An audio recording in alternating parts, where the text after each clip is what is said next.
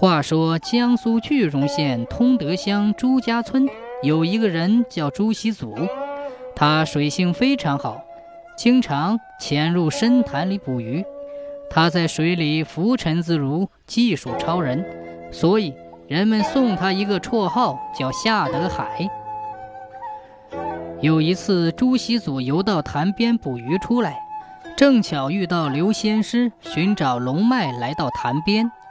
刘仙师看到龙脉在潭底，但自己不会水，无法下潭捕龙，正坐在潭边愁眉苦脸的想办法的时候。突然见到一人从潭中浮了出来，他急忙把朱熹祖叫了过来，问他叫什么名字。朱熹祖就把自己的绰号告诉了刘仙师。刘仙师一听“夏德海”三个字，立即喜笑颜开。他把自己寻找龙脉的事和朱熹祖说了，并告诉他，如果把祖上的尸骨送到潭底龙的嘴里。就能让自己的后人发达了。朱熹祖听了也很高兴，于是两个人约定好了一个好日子，各自带上祖上的尸骨，到这里会合。到了约定那天，二人准时来到潭边。刘仙师告诉朱熹祖，在潭底有一块像牛的巨石，那就是龙脉的所在。刘仙师对朱熹祖说。你把我们俩祖上的尸骨都带下去，等到午时三刻，那个石牛张嘴的时候，就把尸骨塞进他的嘴里就行了。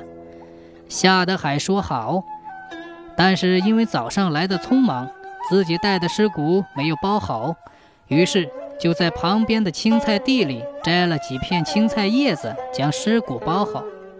一切准备好之后，看时间将近。朱熹祖就带着两包尸骨，纵身一跃，跳下了深潭。朱熹祖游到潭底，果然看见了像牛的巨石。这时牛正张着血盆大口，吐着又长又厚的舌头在戏水。夏德海赶紧把刘仙师和自己的两包尸骨放到牛嘴里。牛本来就喜欢吃青草、蔬菜。在水底这么多年，从来没吃过，现在忽然有一包青菜落在嘴里，真是喜出望外，赶紧把它吞了下去。但刘仙师那包却被吐了出来，因为刘仙师是用油纸包的，而牛不喜欢吃油腻的东西。夏德海看那石牛吃了自己祖上的那包尸骨之后，就安安静静地趴下，闭上嘴，合眼睡着了。再也没有机会把刘仙师那包尸骨放到嘴里了，于是就游上了岸。刘仙师一看朱熹祖出来了，就赶紧跑上前问怎么样了。朱熹祖就把事情的经过一五一十地告诉了刘仙师。刘仙师一听自己的那包尸骨没有被石牛吞下肚，立即一屁股坐在地上，伤心地哭起来。自己苦苦寻找龙脉这么多年，结果让朱熹祖种下了龙根。刘仙师知道事情到了这个地步，再也无法挽回，他只好退而求其次。于是，他将自己的那包尸骨一分为二，叫夏德海再次潜入潭底，把它挂在石牛的脚上。夏德海虽然已经很累了，但刚才看刘仙师哭得那么伤心。还是答应了。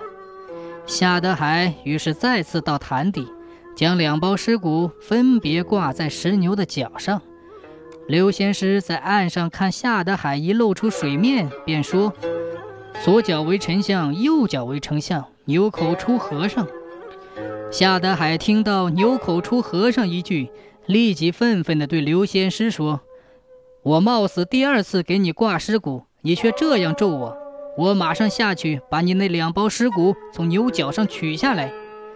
刘仙师见此情景，迫不得已改口说：“左脚为丞相，右脚为丞相。朱家天子，刘家相，改朝换国不换相。”夏德海听到朱家天子，才息了怒，从水里爬上来，向刘仙师鞠躬谢恩之后，就回家去了。后来，他的子孙朱元璋。果然先做了和尚，后做了天子。